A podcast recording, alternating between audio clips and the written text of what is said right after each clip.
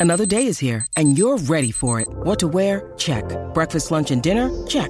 Planning for what's next and how to save for it? That's where Bank of America can help. For your financial to-dos, Bank of America has experts ready to help get you closer to your goals. Get started at one of our local financial centers or 24-7 in our mobile banking app. Find a location near you at bankofamerica.com slash talk to us. What would you like the power to do? Mobile banking requires downloading the app and is only available for select devices. Message and data rates may apply. Bank of America and a member FDIC. When you need mealtime inspiration, it's worth shopping Kroger, where you'll find over 30,000 mouthwatering choices that excite your inner foodie. And no matter what tasty choice you make, you'll enjoy our everyday low prices, plus extra ways to save, like digital coupons worth over $600 each week. You can also save up to $1 off per gallon at the pump with fuel points. More savings and more inspiring flavors make shopping Kroger worth it every time. Kroger, fresh for everyone. Fuel restrictions apply. Hey, this is Bo from True Villains. Thanks, Jay Scott, for having us on the Hook Rock podcast. Hope you guys enjoy.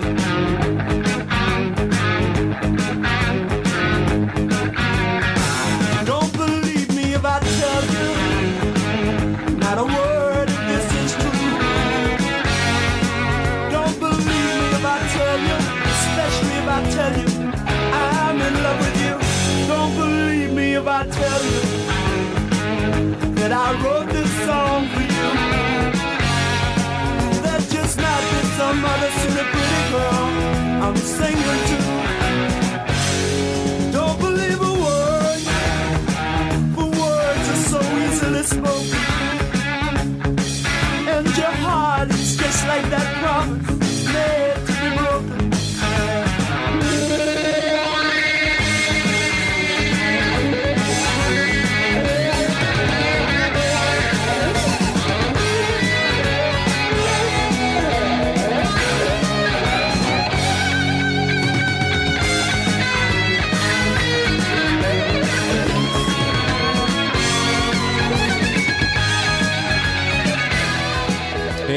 Everyone, what's happening? What's going on? Hope you're enjoying the summer here. Hope you're staying cool. I know, especially out on the west coast or the western states, that uh, they're experiencing a incredible uh, heat wave. But while you're indoors and you're trying to stay cool, you got the AC going, you got the fans going, you're drinking a nice cold of whatever. Uh, thank you for stopping by the Hook Rocks. Once again, this is Jay Scott. This is the Hook Rocks podcast, part of the Pantheon Podcast Network. Great to be part of their family. If you have a chance, check out some other great podcasts as well, like Mistress Carrie, Shout Out Loudcast, Cobras and Fire, Martin Popoff, the rock historian, and recent guest Carmine Appice and his brother Vinny Appice with Ron and Esty, local Chicago promoter here, on the Hangin' and Bangin' podcast. You can catch all the new and old episodes of The Hook Rocks on the Pantheon podcast platform, as well as anywhere you podcast. So, not just the new episodes, the old episodes too. We have over 250. We recently just did our 250th episode with Marcy Weiser from KLOS. We recently had our two year anniversary episode with George Lynch, a great two hour interview with him. Very forthcoming, very different interview than George has done before. So I hope you really do enjoy that. You can like us on Facebook, follow us on Twitter. I know I said Instagram is coming. It is just working out some kinks on kind of what type of content will be on there. I want to do something different. I know I've mentioned uh, it'll be kind of like a diary, and that's kind of what I wanted to do. So I'm just kind of mapping that out right now, but it'll be here before you know it. So stay tuned for that. And don't forget to subscribe wherever you do podcasts so you get the episodes a little bit early than what you see on social media. So you usually get them maybe a, an hour to four, sometimes five hours early. So you're able to listen to them and uh, enjoy them before the rest of the people do. Uh, also, wanted to mention that we've got some great episodes coming up. We've got some great episodes we've done in the past, like I mentioned with Marcy Weiser, George Lynch. There's the Rick Allen interview. We also did a legacy show on Def Leppard. Some great new bands that have been featured recently, like True Villains, Crownlands. Uh, who else? The Hot Dam in the UK, their first interview here with a US media outlet, and The Damn Truth from Montreal, Canada. Check those out and more on the Hook Rocks. Always a pleasure to be an escape for you. And we have another great episode with a return guest who's been on the show, I think, two or three times previous to that. I'm losing count in my old age here at 46. And this is going to be a new segment. We haven't figured out if we're going to do this monthly or bi monthly or quarterly, but we're going to be bringing you some live albums that we've enjoyed in a Hook Rocks live album review. We want to lead that off with the album Live and Dangerous by Thin Lizzy, and we'd like to welcome in our guest, Rob in the Hood. What's going on, man? How are you? I'm doing well, Jay. How are you doing? Doing good, man. You know, in the swing of summer, doing things and enjoying uh, getting out. Hopefully, we didn't take a step back here with some recent news. Let's be positive. Let's hope that things kind of get wrapped up and things don't start getting canceled and rescheduled because that would be a total bummer. So let's be positive. Let's let's continue moving forward. And you know, if you haven't gotten vaccinated, I would hope that you would think about it if you haven't done it, and hopefully you can change your mind because uh, it is important and it is something that uh, we can go and see live shows, kind of like what we're doing today. We're talking about live albums, which came from live shows. And I know uh, Rob is a big fan of live albums and live uh, compilations, and uh, no better person to have on the Hook Rocks than to talk about this kind of stuff than Rob. Thanks, Chad. I appreciate the, the thoughts. I, I've been somewhat obsessed with uh, live albums at least over the last five years, I, I guess. And I, I, think it's because there's always something in them that, that that brings you something special that was accidental or was improvisation, um, where the artist was really feeling the music, and it's different from the studio, where obviously they spend a lot of time crafting the, the product, and, and, so you really get a a sense of, of the artist feeling the moment. I, I think in most live albums, and so I've been every Sunday I try to listen one in its entirety kind of as like my version of a religious thing.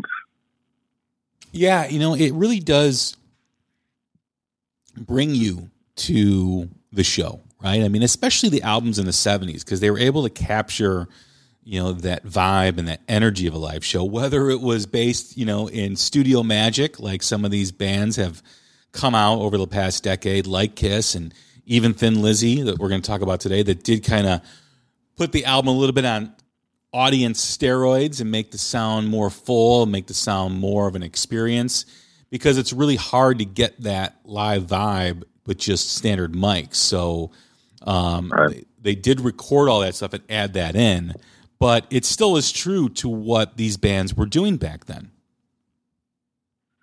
Right. The uh, it's always hard to, especially drums, are hard to capture the sound uh, properly. And and for this particular album, I think that um, as good as the recording it is, and it's it's a really good sounding recording. Uh, you can tell that the, the, drums don't quite come through as much as if you've got them mic'd up in the studio, and it's very difficult um, from my limited experience being able to, to, get drums to sound right. And and so anytime you get an album that a live album that really brings you a full sound of, of the band, that that's something special. But this this album uh, overall sounds great. The the vocals are are very good. I know there's been some controversy about some of the overdubs that were done later on after the album.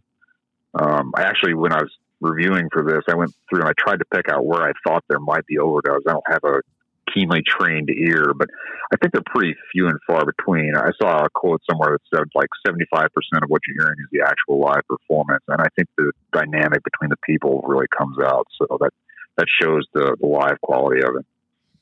It is, you know, it, it's something that in the 70s became a big thing for bands like Thin Lizzy and you know with the you know the success from Kiss Alive which was released in 75 that basically pulled Casablanca Records out of bankruptcy or near bankruptcy and really set the tone for the career of Kiss. A lot of bands tried to mirror that after that. And one of those bands was Thin Lizzy who did have a problem breaking the U.S. Uh, they were they were a band that could never get any consistency with popularity in the United States. Of course, everybody knows the song "Boys Are Back in Town." To a lesser extent, you have you know "Dancing in the Moonlight," you have "Jailbreak," maybe a couple other tunes, but "Boys Are Back in Town" is really the the signature song here in the United States. And there were a lot of reasons for that too. There there were reasons that Phil Lynott got sick on one of the tours, I think in '76, um, which they had to cancel. Um, it was either '76 or '77, or maybe it was the Jailbreak album that was the big album for them. It was one of those 75, 76, or 77 that really failed to propel them into superstardom here because they had all the tools. They had, you know, the great frontman who was also a great lyricist.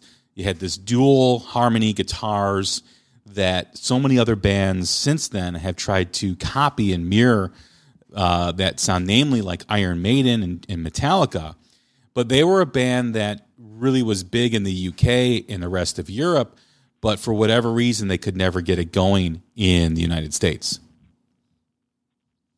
Yeah, I, I think you you've completely you nailed something that that I have fought for quite some time, but and that is that I suspect that a lot of the influence here translated to Iron Maiden a great deal. I suspect Steve Harris was probably a significant Thin Lizzy fan. I certainly can't speak for him, but um, I hear a lot of things and especially with this particular lineup that we're going to be talking about, that that's I think resonate throughout a lot of the Iron Maiden recordings, especially the dual lead guitars. Thin Lizzy was such a diverse band too. I mean, you had a, a very compelling lead singer who was the face of the band, and Phil Lynott, who passed away, I believe it was 1983, from a septic infection uh, and I pretty much think that that septic infection was from heroin use, from needle use. Um, but his lyrics were tremendous. I mean, if you ever study the song and ever listen to their music outside, even Boys Are Back in Town tells a story, right?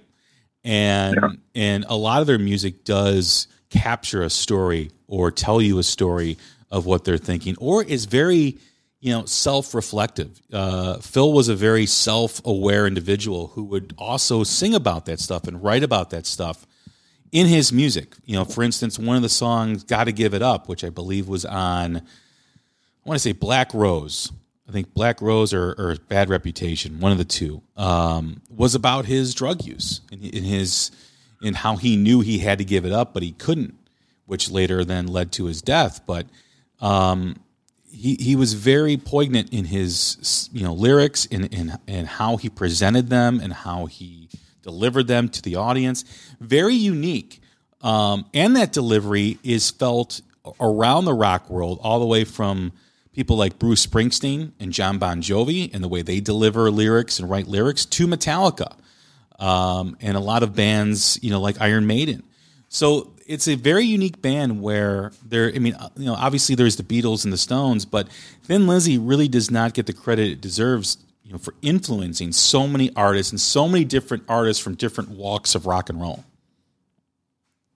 I completely agree, and I think that uh, Scott Gorham as a guitar player um, is underappreciated. I, don't want to say underrated because I think people that, that know his work don't um, discount what he does, but I think he's underappreciated by the larger audiences out there as to how accomplished he is and, and how um, much he has given to the craft of, of rock guitar. Yeah, he's also very you know forthcoming on the history. Um, it's a very interesting interview. If you've never checked out any of the things that he's done, um, really kind of gives you a good background to what was happening in the band and you know, being you know being playing with people like you know Gary Moore and John Sykes, as well as who was the other guitar player? Um, there was uh, Snowy White um, was in there, and then obviously there was Brian Robertson and, yeah. and, what we're talking about here. Yeah, and and to, you know to play with those with that much talent, um, and, and to find your spots and to have it sound the way it does um, is is pretty remarkable. Um, again, like you said, a very underappreciated guitar player and an underappreciated band as as a whole. Um, I've read Phil Lynott's story in the book The Cowboy Song, which is a biographical journey of his life through living in you know in Ireland as pretty much the only black kid in the neighborhood and and you know uh, having to deal with the racism and the upbringing, and it was very difficult for him to to uh, overcome, which he did. And then he moved to London, um, you know, taught himself bass at a very late age. Uh, became a very influential bass player, a very unique sound and a very unique way of playing, and uh, you know set forth you know in his journey with the band Thin Lizzy, and you know one of my favorite bands of all time. Just a tremendous band, tremendous songwriting, great uh, great albums. My personal favorite is Johnny the Fox, which is I think after Jailbreak or an album or two after Jailbreak. I don't know if Fighting's before Jailbreak or after, but um, but just a great band. And we're going to be diving in here to Live and Dangerous here, which is a great live album as well. Right. The uh, yeah. The uh, I'm actually pulled up the, the sequence so I can get it straight in my mind here. So this particular lineup of the band, which was uh, Phil Lynott, Scott Gorham, uh, Brian Robertson, and Brian Downey, uh, were on four albums, studio albums leading up to this album. That was Nightlife, Fighting, Jailbreak, and Johnny the Fox. And then Bad Reputation, um, which was coming out right around the time that some of this recording was done, uh, had only uh, Lynott Gorham and Downey on it, but it did have about three songs, I think, that had Robertson participating. There was an issue where at some point Robertson had uh, he he got injured and he, and he had to stop playing in the middle of a tour. And I think that led to his eventual departure from the band. But this this album is one where I think you're, you're hitting a band right at its peak. You've got a, a group that has gelled together. The the band is tight. Um, you can you can hear the when the guitarists are playing like those harmonized lines. But the fact that they're just completely in sync with one another um, really really shows how much this band is is right at its prime when it was captured on this recording, which I think was I think that the this there were actually two versions of this album that were put out. I think um, there was the original release and it was a double album, and then in like 2011 there was a reissue that added two songs. I don't have that version. I have the original version of it. Um, but uh, and then I think that they released another live album that included some of the same material from these series of concerts. But you got you're talking about three concerts or three sets of concerts that were used for this material. Two were in the liner notes, um, one in London and one in Toronto. And then I saw there was a reference by the producer that they also included some material from a Philadelphia show during the same time frame. Yeah, and a lot of bands did that too. They combined shows. One of the probably the only issue I have with this album is when I do listen to a live album, I like to hear the flow of the show, the concert, the people. I don't like it when it fades in and fades out between songs. Right. Um, that's probably the only thing that I that I don't like about the album. Um, but the energy, you know, especially starting the album off with Jailbreak, is absolutely tremendous. Um, I, I, believe that's from the Toronto show. I want to say. Um, and that I that I don't know. I was actually curious as to which recording, which song came from which show, yeah. and I couldn't immediately find an answer to it. But that very well may be. Yeah, I believe it's the Toronto show. Um, I could be wrong too as well, but uh, but it just starts off, you know, great energy. We really feel what Thin Lizzy was about, and that really is what this album is trying to do. It's trying to capture what you don't hear in a studio album which is what Kiss did with Kiss Alive and what every other band tried to do after that, whether it was Thin Lizzy, whether it was uh, UFO, any band that, you know, was trying to, because the two big live albums of the 70s, you know, were, was, was Kiss Alive and Peter Frampton's live album. Um, you know, those are the two recognizable live albums of that era, of that decade. And they were very successful. I think both albums – were top 10, if not number one. And, yeah. you know, of course, when other rock bands see that, you know, everyone's then got to flood the, you know, the the masses with with a live album or, or copy whatever someone's doing. And that's in fact what they did. And no complaint there because it's awesome. But Live and Dangerous, that was the purpose of releasing this album was to try even and because they were unable to tour the US extensively because Phil Lynott's uh, illness. I, be, I think he had appendicitis. I think that's why he had to cancel one of the tours. I think it was after the Jailbreak album. One of the reasons why was to get their live experience out to people in the United States because they were so desperately trying to break, you know, the United States audience. Right.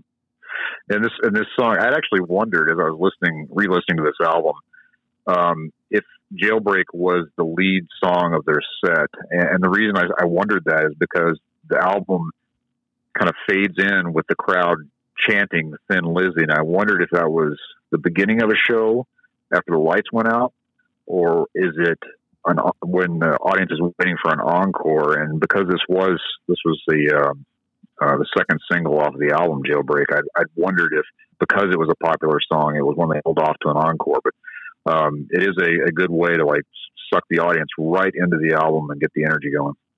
The producer Tony Visconti and the band went over several hours of, of, of recordings, pretty much like three dozen hours of songs that were recorded during the tours to try to pinpoint, try to find the the great performances. So to your point of it fading in, you know, to jailbreak, that may not have been the lead song uh, for the tour. It may have been, like you said, something that captured an energy that they wanted to lead off with that album. So, um, and also as you you know, as you mentioned, uh, Robertson had briefly left the band prior to its release, and then rejoined the band for the Bad Reputation tour. Um, and uh, you know, lo and behold, here we have Live and Dangerous, which was just a, a well received by people, still talked about today. And here's also a little bit of a, a, a, trivia thing too, music trivia, as we go through the song list here. Um, the song, the, the song "Baby Drives Me Crazy" also features a young Huey Lewis on harmonica that was in right. the band Clover at the time, and he is a huge Thin Lizzy fan. Was in the documentary "Song for While I'm Away," and uh, was hugely inspired by the band. So that's a little bit of an interesting note for the album too, as well. And actually, the that song, which is towards the end of the album, um, it, it's the only portion of the album where uh, Phil Lynott actually introduces the band by member and I have I've sat there. I'm not my ear is not in tune enough with Scott Gorham and Brian Robertson's playing to know when I'm hearing one of them and when I'm hearing the other. There's some guitar players whose playing is so distinctive that you almost immediately recognize who's playing. Um, and, and I'm sure that there are, are people who study Thin Lizzy who can tell you who is who, but that uh, that particular song, um, "Baby Drives Me Crazy," gives you some hint as to who's playing if it's consistent throughout the album. Because on that song, it has um, Brian Robertson in the left channel and it has Scott Gorham in the right channel. And Scott Gorham's guitar has a flanger effect on it. And if that's consistent through all the shows, that might give you a clue as to who's playing what on the album. As you begin listening to this album, I know you revisited it over the last week or so how did it feel? You know, kind of going diving back into this album after not listening to it for a while. Well, it's it's certainly uh, it, it's kind of a time capsule. It's it's like a I don't know zeitgeist is the right word for it, but it's sort of a transportational event, especially if you listen to it with like a good set of headphones, which I did, um, because it really immerses you and makes you feel like. Uh, that's one of the things about a great live album is it takes you to another time and place, and it conjures up other memories. At least for me, of what what the world was was like back then. Now, obviously, I was really young at the time, but I still have plenty of impressions, and so it's really like a, a dip into the culture of the time. And it really does capture that moment back in the late '70s when bands were touring a lot, bands were touring extensively, and the songs that they captured, the songs that are on the album too, as well were ones that were well received. I mean, whether it's Jailbreak, Emerald, had you know a, a, little bit of success. Cowboy Song is something that you know the band is recognized for, and also to you know obviously the hits like um, Boys Are Back in Town and Dancing in, in the Moonlight. However, my favorite track on this album, and one of my favorite tracks by Thin Lizzy in general, is "Don't Believe a Word." And yeah. the guitar solo on Don't Believe a Word is one of my favorites on their studio album, Johnny the Fox. But here it really takes off. I mean, it really is something special. You know, that guitar solo is so recognizable with both Robertson and Gorham that uh, it uh, is just tremendous. Yeah, yeah. It's for me the the the shining moment for for Thin Lizzy, both studio and live, is actually the second track right after Jailbreak, and that's Emerald. Um, I absolutely love that song. I, I think it's it's masterfully done uh, with the twin lead guitars. Um, when you when you start listening to it on this particular recording, it's where the, the first time I really noticed the flanging effect on one of the guitars. I had to wonder, um, particularly since you've talked about this in, in the recent past, was the use of of the flanger here, which assuming it was Gorham that was using it, was it as, a result of the influence of Eddie Van Halen, who used it on Van Halen's first album, or was it indicative of because this was something new that was being introduced to the hard rock world, and so multiple guitar players were putting it into their um, repertoire at the same time? I was kind of curious about that. Well, I mean, based on the fact that Van Halen one was recorded in or or released in 78 and this was primarily recorded in 76 and 77 true true. I would think that it came before. Right so maybe it was kind of a it was, it was something new that that multiple guitar players were experimenting with um, and obviously the eddie van halen's use of it was kind of a defining moment but uh, it's it's pretty prevalent on this album as well, and it's not something that I really notice on the studio albums.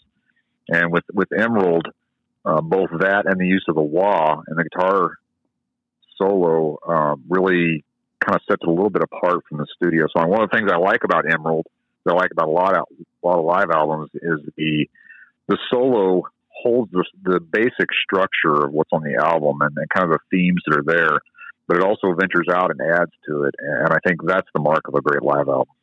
What was, in your opinion, you mentioned Emerald being the highlight for you, but what was, what do you think of the flow of the album? What do you, where are your thoughts on that in terms of how they presented the album song by song? I think I think the flow was was really good. I, I, they focused on disc one um, with stuff that was I mean, uh, the entire album was was focused on material with this particular lineup. There's only one song on the entire album that doesn't come from an album with this lineup. Um, but they started off. I mean, I think it's always a good idea for a band to uh, grab the audience with some energy and get them going. And you had a one-two punch with Jailbreak and Emerald here, doing just that because there was a ton of energy in both of those songs. And then you get to Southbound, and they kind of tone it back a little bit. And, and so throughout the album, it does a, a good job of like bringing you up and then letting you down a little bit, kind of give your the audience a little bit of a, a psychological break for a second. There's there's moments in it where you really hear some kind of soulful uh, lyrics and vocals from Phil Lynott, and um, and then they punch right back into something. And so I think there's a, a pretty good song progression here that doesn't just hammer the audience to death so that you're fatigued by the time you get to disc two, um, it, it, gives your, your your listening ability kind of a break along the way. Isn't that what they're also known for on their studio albums? I mean, you can go yeah. across their you know discography and listen to albums where there's a lot of rock and hard rock. There's a lot of you know Irish folk tales in a lot of their stuff, and then there's stuff like Southbound, or there's stuff like Soldier of Fortune, or Running Back to You, or Cowboy Song, that really kind of pulls you back a little bit and really kind of eases you in you know, to the next songs that follow. And it's it's always was right. that push and pull with Thin Lizzy, in my opinion. Right, and they did that on on the the third track um, of this, which was Southbound, and it actually was the first point in the album where I noticed what I think is some overdubs done later on. And the only reason I even notice it or think that I notice it, because I could be imagining it, is because there's a, a portion in Southbound where I feel like I hear three guitars playing, and, obviously they were a two guitar band. And the part that I suspect is overdubbed is that they doubled a guitar line on the guitar that was playing the higher notes, and, and so they had, they probably had the two of them playing in harmony. And then later on, they went back and plugged in a doubling of one of those lines. So it's actually pretty subtle. But since I hear three guitars, I think this is an example where there's an overdub. Where else do you hear it? Is it just that one song? Uh, no, I actually there was a couple of points, and it wasn't just the guitars. See. I'd have to have to go through my notes to see where I noticed it. There was there was more than one song where I heard the exact same thing. Um, it wasn't. I didn't notice like a hard click where a track was being plugged into it. Uh, the production and the mixing were were done to where my ear doesn't catch it. Um, it's just where I hear three guitars playing, and you, and in about three different places in the album, it's where the the higher guitar line is being doubled, um, and it doesn't sound like a chorus effect. So it doesn't sound to me like it's an effect from the show. It sounds like a second guitar being played over the first guitar. And the other uh, thing that I noticed that I suspected was an overdub was, as we go further through it, I'll, I'll bring it up again. I noticed on the chorus on a couple of songs, in particular, "The Boys Are Back in Town," where I suspected there was an overdub of some vocals for the chorus. The reason I say that is because uh, "Boys Are Back in Town" has almost a call and response vocal where lead, lead lead vocal is there, and then the, the backing vocals almost overlap what he says, and I hear what I think is his voice in those backing vocals, which I suspect could only have been done with a later overdub. A lot of people call this one of the greatest live albums of all time. Uh, and there's so much, so many to choose from in terms of you know bands putting out this style of record. And a lot of people talk about the energy. They talk about the song selection, uh, you know, whether it was overdubbed or not, or whether they had, you know, they filtered in audience noise, you know, to make it sound more full. When you look at this album compared to others, what do you feel like? Where do you rank this album? Well, um, I'm thinking back to the conversation we had um, a few months back about our favorite live albums. I don't think this is in my top five, but it is almost certainly in my top ten. Um, and, and the, the, top five that I have are albums that I I have like a really deep emotional attachment to. This one is like right on the edge of that, and, and so I think overall as a as an as an indicator of live performance, it's definitely a top ten album for me. How do you compare this to the studio albums that you've listened to with Thin Lizzy? I mean, do you think it brings more to the music that were on those albums? Do you think? I mean, because one of the comments that I've heard a lot about is the mixing on some of the Thin Lizzy albums was maybe not as the greatest. You know, similar to what Kiss has run into. You know, with their first three albums that don't really present the music and don't really, you know, give you the energy that that, that they had. Do you right. really, do you think it's equal to? Do you think it's more? Do you really kind of lifts their music up? Where do you stand on that? I actually think it's um, a little bit above the studio recordings as much as I love the albums in the studio. And one of the reasons I say that is the I, I can feel the energy of the band playing together as a unit. And there was a good job of recording the instruments individually uh, that really brought out and accented each player's playing. I think that the the way that um, the bass, Phil Lynott's bass playing is um, mixed into it, uh, it is done really well. Where you can hear his bass. It's got a pretty clear tone. It's not overly uh, muffled. It's not um, fuzzed out too much. and he's got a lot of really melodic bass playing. I don't think there's enough credit given to his ability to play bass. And I think this album um, showcases some of that. Are there any songs that you wish you know were on this live album to as part of that experience? Yeah, actually, I was thinking about that, and I think that they fixed it with the um, the remaster release in 2011, which I'm, I'm, debating whether I should actually get that version of it because it has bad reputation on it, which I think is a fantastic song. And I'm curious to hear. One time when my little hobby band was thinking about songs to add in, just to see if my drummer was going to have a heart attack, I suggested we add bad reputation. Um, because the drums in that are so busy, and I was curious to hear that how that came out in a live setting. So I've wondered about that recording, which I have not listened to. Yeah, there there were a few songs too, you know, that I you know really wanted to be on there, like namely "Running Back to You" is which is one of my favorite song, if not my favorite song by Thin Lizzy. Um, "Soldier of Fortune," another yeah. great song too that I I absolutely enjoy. Um, you know, you can't you, know you can't have every tune on there, but I, I right. think it's a good mix of you know rock songs you know versus your mid tempo or your ballads. One of the two of the songs that I really think are way better than the studio versions is I think Massacre um, on this album yeah. really really is lifted by this by the live you know energy of what they were doing. I mentioned "Don't Believe a Word," which I got I can't say enough about that guitar solo. Uh, Warrior, I think, is another one, and also Suicide, which is Yeah. a song that I felt that uh, was always good, but it really kind of lifts up here on Live and Dangerous.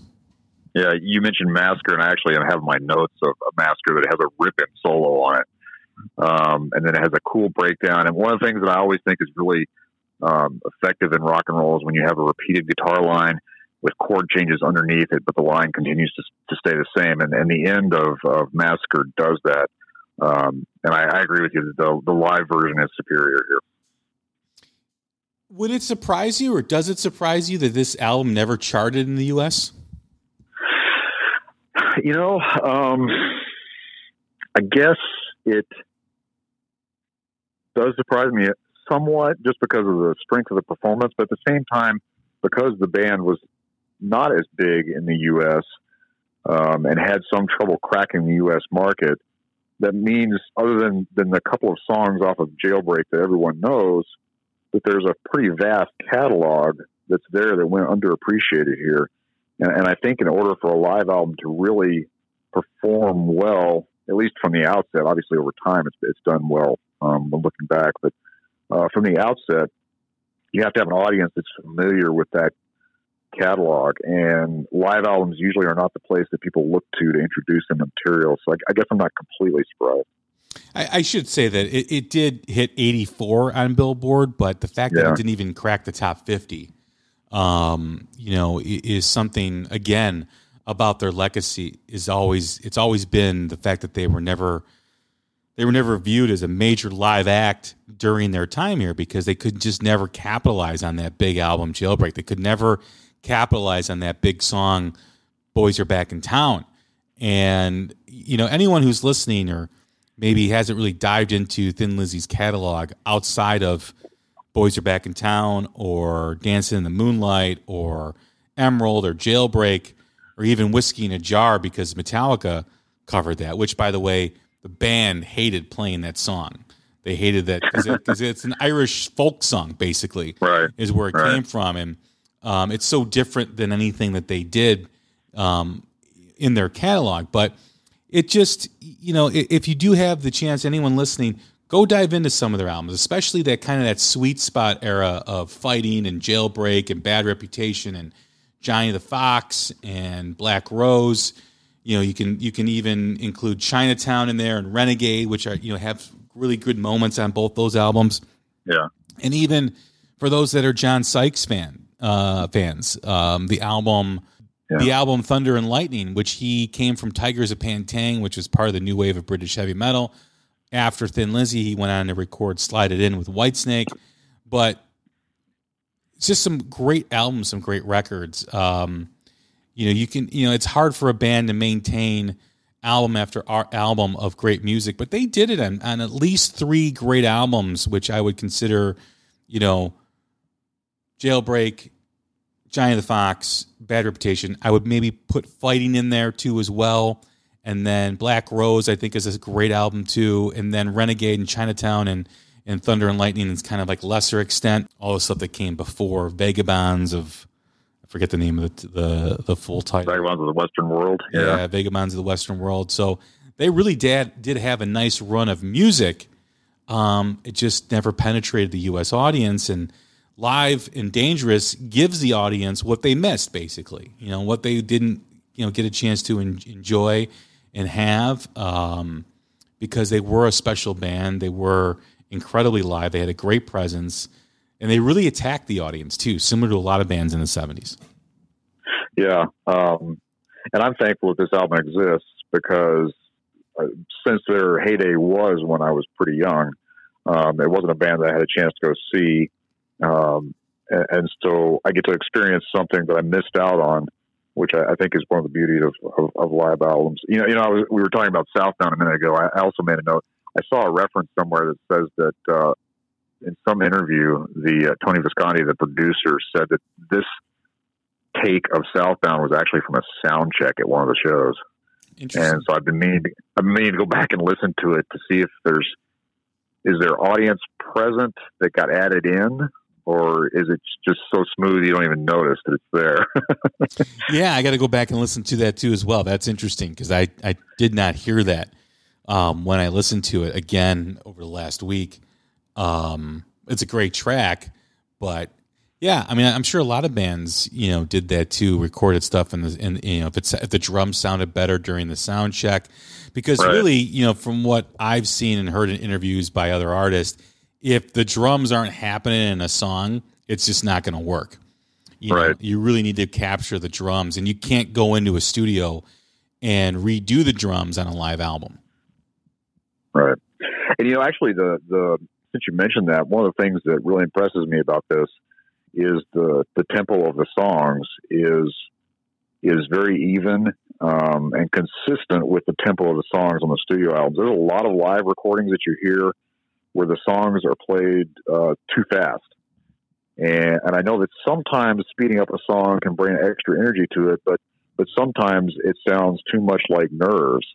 And I know that a lot of times the excitement of, of playing causes bands to play too fast, and sometimes it's difficult to play slow enough but this is a very measured uh, tempo on all the songs, and I don't notice any deviation that would detract from the performance. Yeah, you're right. Um, you know, I immediately think of how in the late '70s, how the song "Kashmir" was captured live in some of the bootlegs yeah. that I have, and it never. It's one of those songs that it's really hard to get that energy live because it, it it's played correctly, but it feels like it's being played too slow. Right, right. It's a uh, timing is a tricky thing. It is, it is, and, and if it just doesn't work or if it's not recorded properly, it really leaves a lot to, on the table in terms of what the song yeah. is about and energy. And that's one of the songs that I've always had a problem with in any recording that I've heard of it live is it just never captures what you hear on a studio album. Yeah. One of the other things I, I really like about live albums is they you often will find a cover song that's included, and the, the fourth track on this album, which is the last song on side A of disc one, is, is the cover song that appears on this album. Now, now, a lot of times you'll get a cover song that doesn't appear in any studio album, but in this case, uh, it's one they had covered in the studio, and that was Bob Seger's "Rosalie."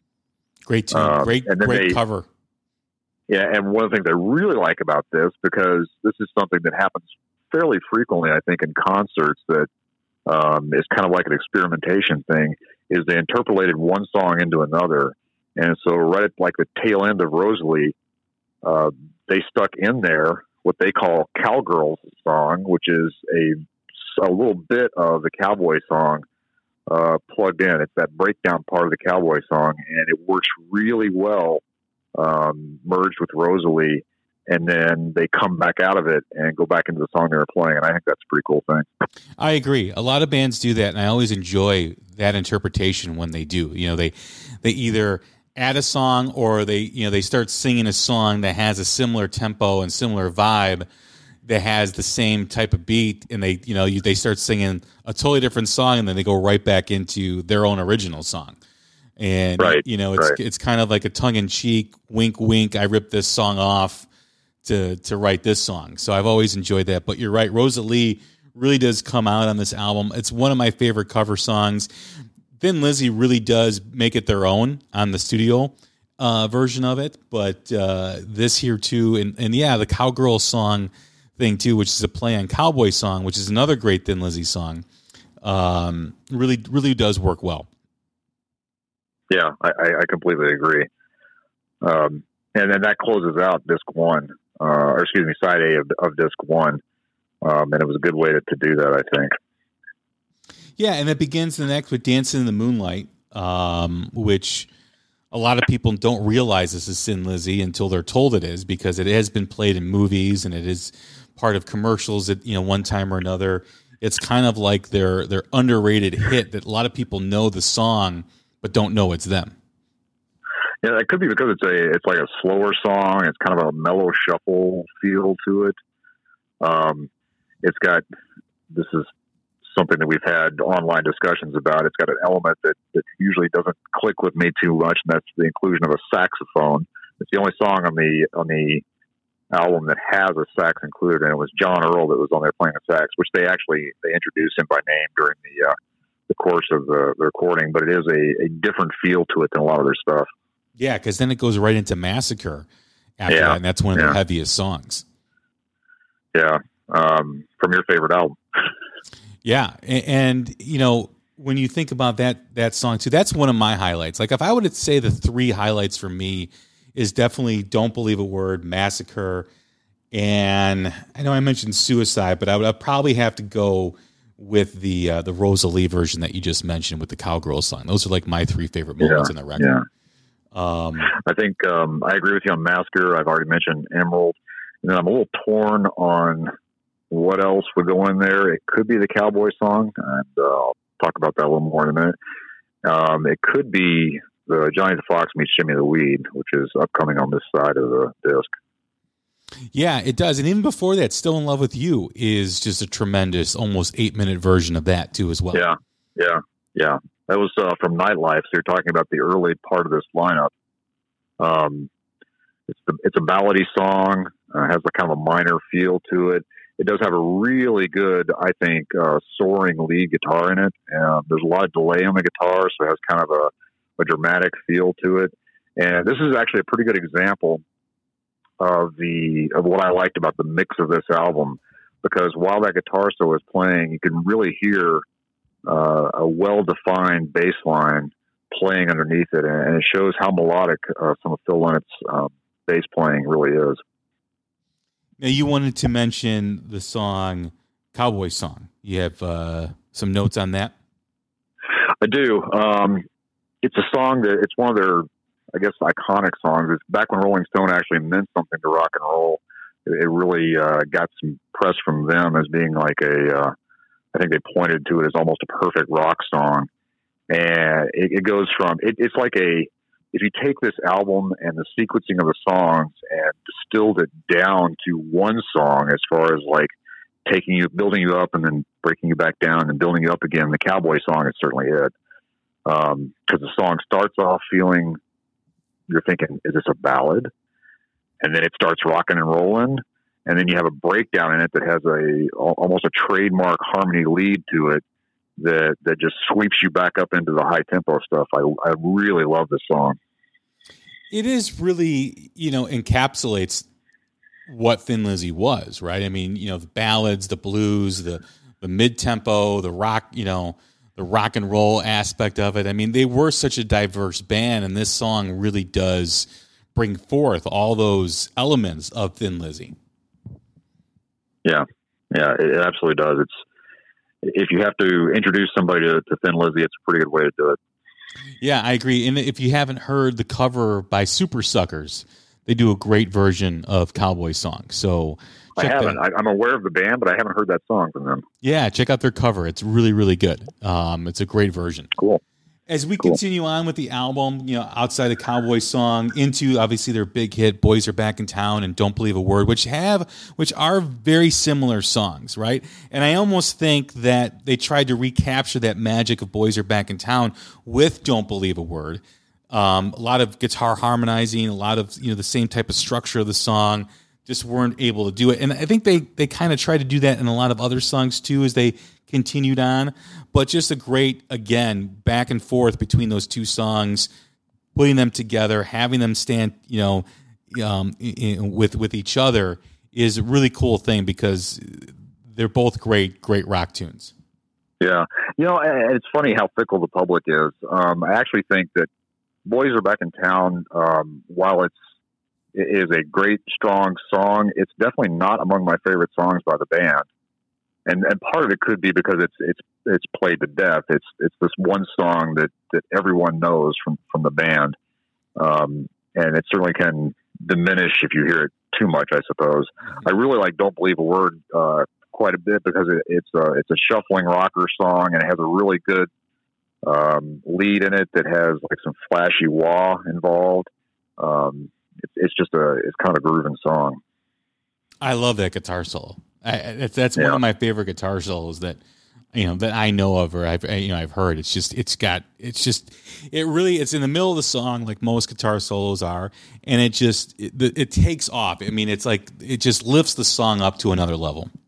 Yeah, it certainly does. It it, it makes that song completely.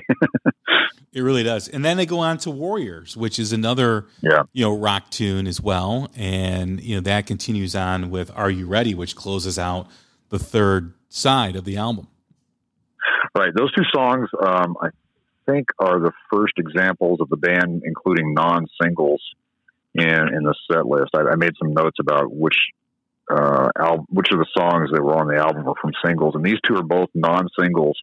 And that's another aspect of uh, live albums and live performances that I always really like when you get to hear some of the deeper cuts that, that don't get played on the radio or back in the day when the radio actually played stuff you know there are a lot of songs in terms of the song selection that it's interesting. I, I wouldn't necessarily change anything on the album but there's they leave so much out in terms of you know what could have been on this album. And there are some disappointing or disappointments in terms of man i would love to have seen or love to have heard you know this album on or this song on this live album you know what I mean? Um, yeah. Like yeah. namely "Soldier of Fortune," which um, is just a, a fantastic song. Um, yeah. You know, some a lot, a lot more stuff from Jailbreak. Uh, I wish would have been on this album too as well. I really like "Ballad of a Hard Man" from Fighting. Um, I think that's a, a, really good song, and uh, that certainly could be included. That virtually no one in the U.S. who's not a Thin Lizzy fan would know the song. Um, yeah, I think about they have some recurring themes throughout some of the songs too. I, I kind of put uh, like Emerald and Massacre and Warrior in this group of songs that are kind of anthemic. We're, we're going out to, to face the great evil uh, type of songs. We have a mission, and the whole song kind of takes you on the, the story of, of, of the soldier that's involved. It's kind of a recurring thing. Yeah, Wild One is something that I wish would have been on this album. I mentioned, you know, running running back to you from Jailbreak, you know, another song that I I absolutely adore by this band, which I I think is the first power ballad, if you will, is the song Borderline yeah. from Johnny the Fox.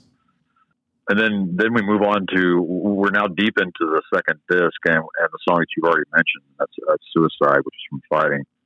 Um, another song that you don't generally hear played unless you're a true Thin Lizzy fan. Yeah, yeah, no, it's uh, it's a good way to start the album off. That's one of the things too, or a good way to start disc four off is when you look at the set list, quote unquote, for this album, right?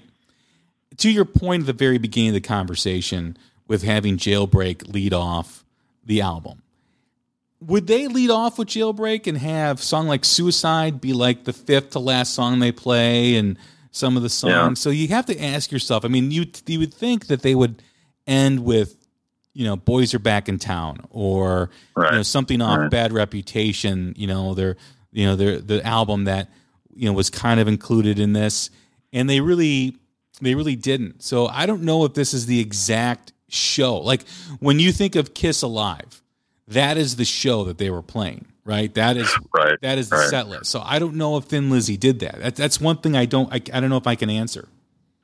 You know, actually, uh, and there's um, I can't remember the name of the the website. There's a website that has that has archived set lists where anyone can go in and put in the set list from a show that they attended, and it has thousands and thousands of shows on there. So I'm going to actually go back and take a look to see if there are Thin Lizzy shows from this era and see if that the set list is in the order of uh, this performance. Yeah, interesting. Because I mean, it really does. Like when you look at the songs that are on there, they're all great songs, but you're like, you know, and we've talked about sequencing before.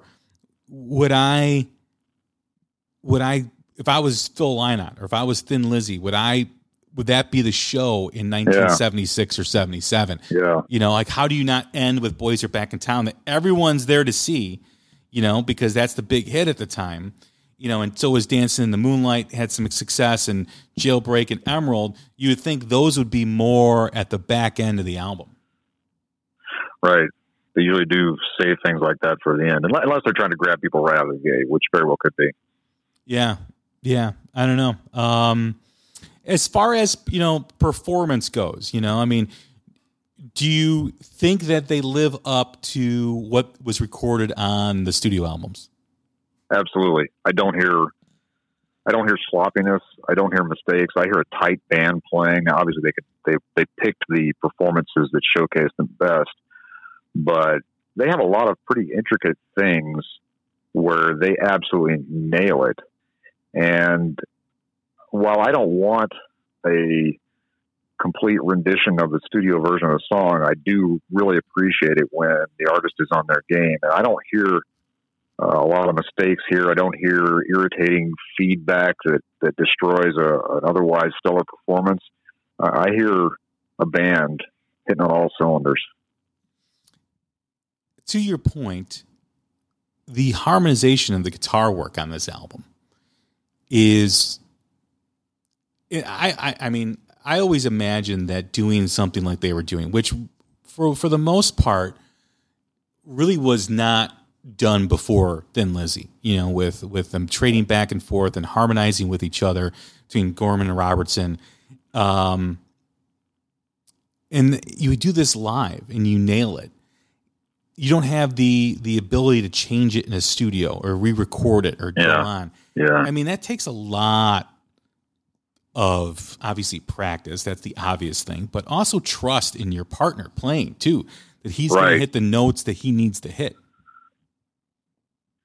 And and the fact that you have both of them simultaneously playing lead stuff is remarkable because there are, are so many examples of great bands where ego doesn't permit what you see occurring here. Um, you'll either have if you have two guitar players, a lot of times you'll see one guitar player that takes the all the flashy stuff, and the other one kind of like stands in the background. Like ACDC is a pretty good example of that one. Or you, or like Van Halen, where you only have one guitar player, and because they're, I mean, obviously, guitar can be a very ego-driven instrument, and so for them to be able to work together, um, kind of speaks to their character. Yeah, and I think that is really, I mean, you mentioned it too during this conversation. Scott Gorham's playing is so underrated and so vital to the sound of Thin Lizzy, and it's really captured here, you know, on this album with Brian Robertson and and having them doing both what they're doing is, you know, at that time was really not prevalent in rock music. I mean, you Right. always had a rhythm and you had a lead. You didn't have guys sharing a lead and harmonizing like they were. Right. And that's that was pretty groundbreaking. everyone talks about Phil Lynott. He's a tremendous talent, and you know, I think the mix between his lyrics and his approach with those with the guitar work really is the defining part of, of Thin Lizzy's sound, and, and it, like you mentioned, is really captured. You know, there are some things that we wish would have been different with this album. Namely, like I mentioned, I wish it would have flowed all the way through. Um, there were some songs that I wish would have been included. Yeah. I wish maybe the set list would have or actually the the the sequencing would have been more about what they were playing live in terms of order, in terms of kind of you know pushing stuff around. Um, but all in all, it is still one of the best live albums you can you can own. Yeah, one one song that I'm really glad that was included um, is on that last disc, and that's "Sha La La," which I think is actually "Sha La La La La La La" or something like that. and um, I think that song it's a deeper cut song. It was the B side of a single, um, but it's it's really got uh, some cool aspects to it. I have in my notes this song should be played at eleven. Um, just because when I first saw the song title, the first time I ever encountered the song, I thought, "What is this? Is Bowser going to come out and be cheesy?" but the but the but the song is like a driving rock song and really has like a cool feel to it that um, I'm, I'm really happy this is on there. It was uh, from the Nightlife album, so it, it's from the early uh, germination of this particular lineup. But uh, damn, it's a cool song. If you're recommending to Thin Lizzy fans or you know someone who hasn't been exposed to the band, do you recommend this as their first purchase for the band, or do you recommend another album? Well, actually, this probably would be a pretty good introduction because they do such a great job of, of capturing some of the magic that they have from the studio, and it is a, a great collection of songs. So, if, if someone um, doesn't have a distaste for live albums, because there are some people that do, um, then the quality of this recording is a pretty good uh, intro to them. I, I think if they're going to start with a studio album, I think Jailbreak is probably because it's got the known stuff on there and it has a couple of outstanding songs, including my favorite. Um, that may be the best studio album for them to start with, and that's probably where many Thin Lizzy fans started was with that album. Yeah, I would if you're looking for like a compilation outside of a greatest hits. This is a good place to start. If I would recommend, you know, an album to start with, obviously Jailbreak is their biggest, um, but I would follow that up soon after with Johnny the Fox and Bad Reputation. Um, as, yeah. as as you know, the three quintessential albums outside of Live and Dangerous that you should own if you're if you want to really get into Thin Lizzy is Jailbreak, Johnny the Fox, and Bad Reputation, and then kind of like on the outskirts of that would be fighting, um, would be nightlife, and probably Black Rose. I would probably say. I think my, my professional recommendation is that you buy the entire catalog. That would um, be that would be the, the way to go because they're such a great band. I mean, because you have a diversity of lineups here. I mean, Scott Gorham is the is is the from nightlife on. He is the ever present guitar player, and it's actually another testament to him that he's able to play with different um, true guitar heroes, like especially like Gary Moore, and, and, make things work. But you have like five or six different guitar lineups through the entire catalog of the band. So, and the band really kind of morphs a bit as they go along. I mean, their early records before Nightlife were much more. They had much more of a kind of a '60s feel to them. Um, they have much longer song titles on them. Uh, there's a lot more like fantastic type of uh, influences, both in the artwork and the, and the songs, and they became much more straight ahead rock and roll with that cool double lead guitar um, as they progressed along. So I really think you should buy the whole catalog.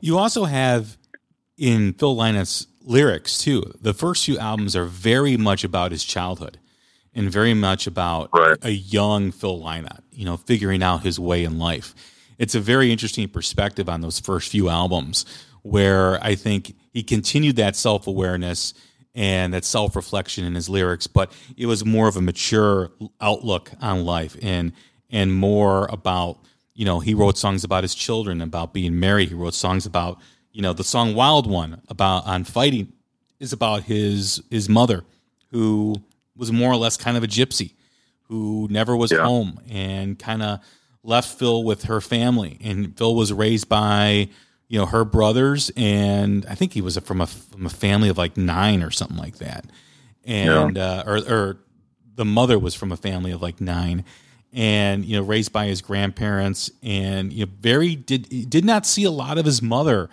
early on in his in his in, in his life. Um, you know, he was more or less abandoned by his mother. She would kind of come in and you know see him once or twice a year or very infrequent.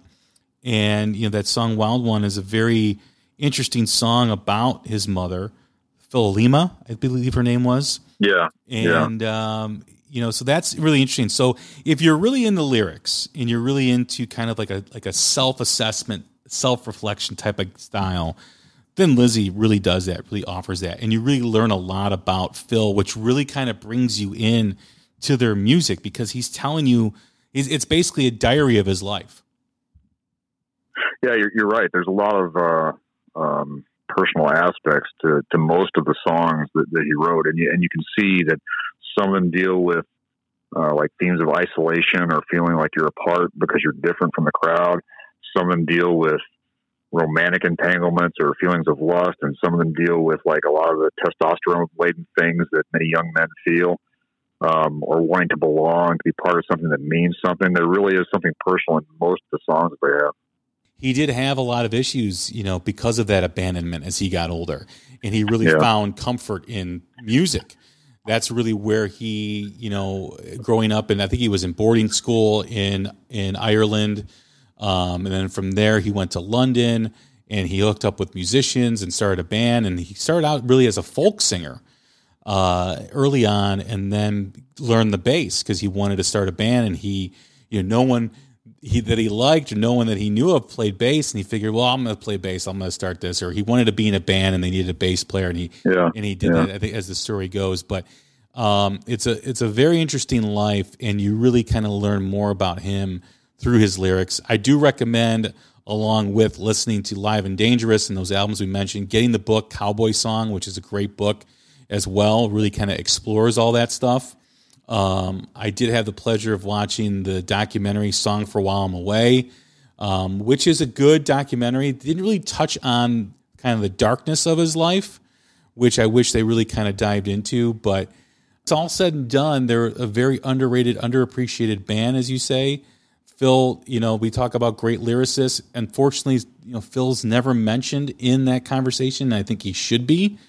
Yeah. And and Scott Gorham, I, I think, should be listed as one of the great guitar players from that era as well. I think Brian Downey should be mentioned as an underappreciated drummer. Yeah, absolutely. I mean, his fills are incredible. Yeah, and, and every time I listen to Bad Reputation, I'm like, man, he must be just sweating at the end of this song. And if you go through and look at the um, the credits for a lot of the songs, Brian Downey actually played a significant songwriting role in the band too.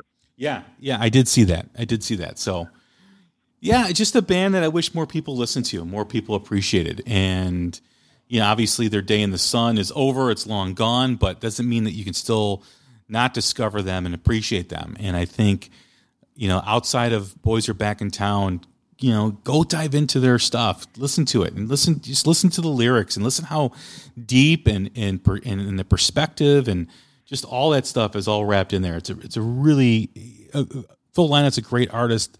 Thin Lizzy is just a, is a fantastic band.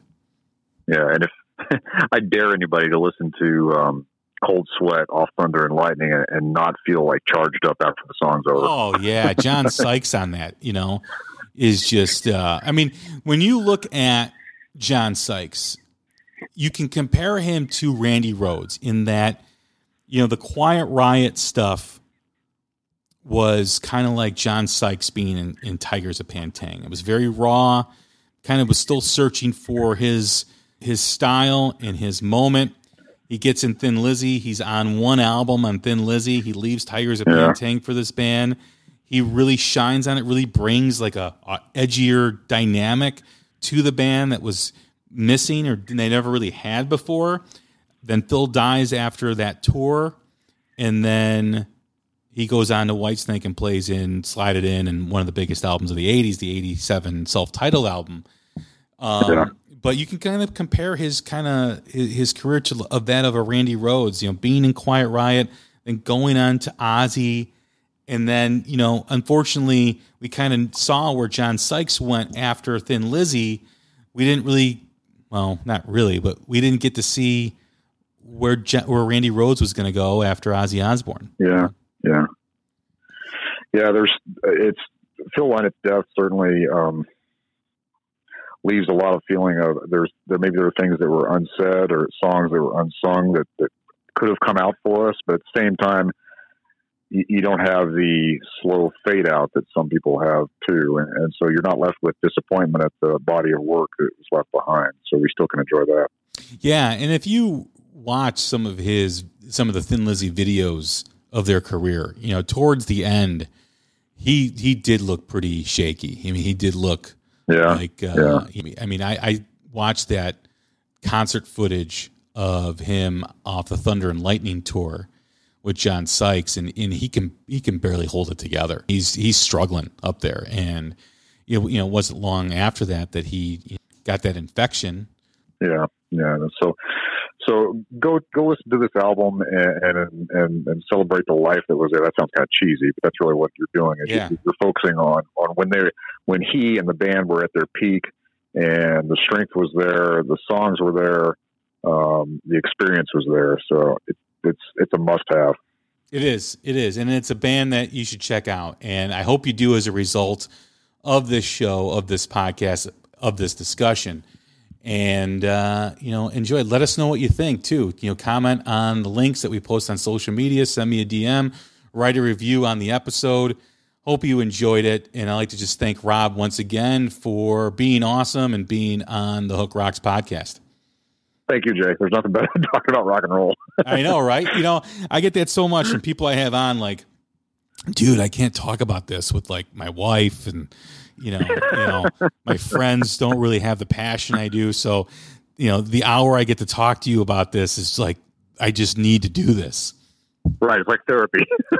so yeah, I mean, hey, if you need to talk rock and roll and you're finding that you need there's a lot that you need to talk about and you can't find anybody to talk about it, send me a direct message and maybe we can st- you know we can hook something up. yeah, You know? sounds good. I do accept all major insurance, uh, you know, companies, Blue Cross Blue Shield, uh, you know, United Healthcare Group, any any of that stuff we can always talk about. So, um, as long as you meet your copay, you're fine, Doc- I started to say Doctor Hook, but that's already taken. right? well, all right, Rob. Thank you again for doing this. I appreciate it. Thank you, Jay. I appreciate it. All right, everybody. I'm Jay Scott, and this is another episode of the Hook Rocks podcast. As I said in the beginning, like us on Facebook, follow us on Twitter, listen to us wherever you do podcasts. Please subscribe whenever you do listen so you get the episodes a little early and you're able to check them out on your phone or on your computer or whatever device you listen to. So I hope you do and look forward to reading your reviews if you're so inclined and enjoying your summer. Enjoy the rest of your week. Take care. Stay stay healthy. Stay strong. And we will talk again soon. Thank you. The boom time it is over. A ghost town is all that's left here. The gold rush it is over, and depression days draw near. Tonight after sundown, I'm gonna pack my case. A sound,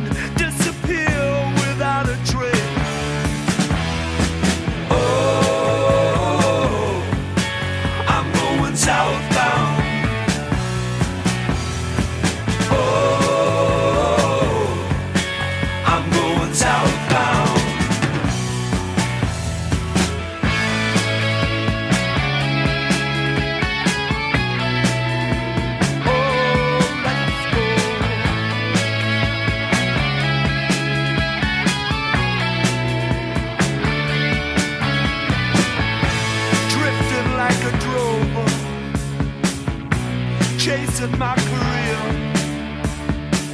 From the ships docked in the harbor, new horizons will appear. Tumbling with the tumbleweed down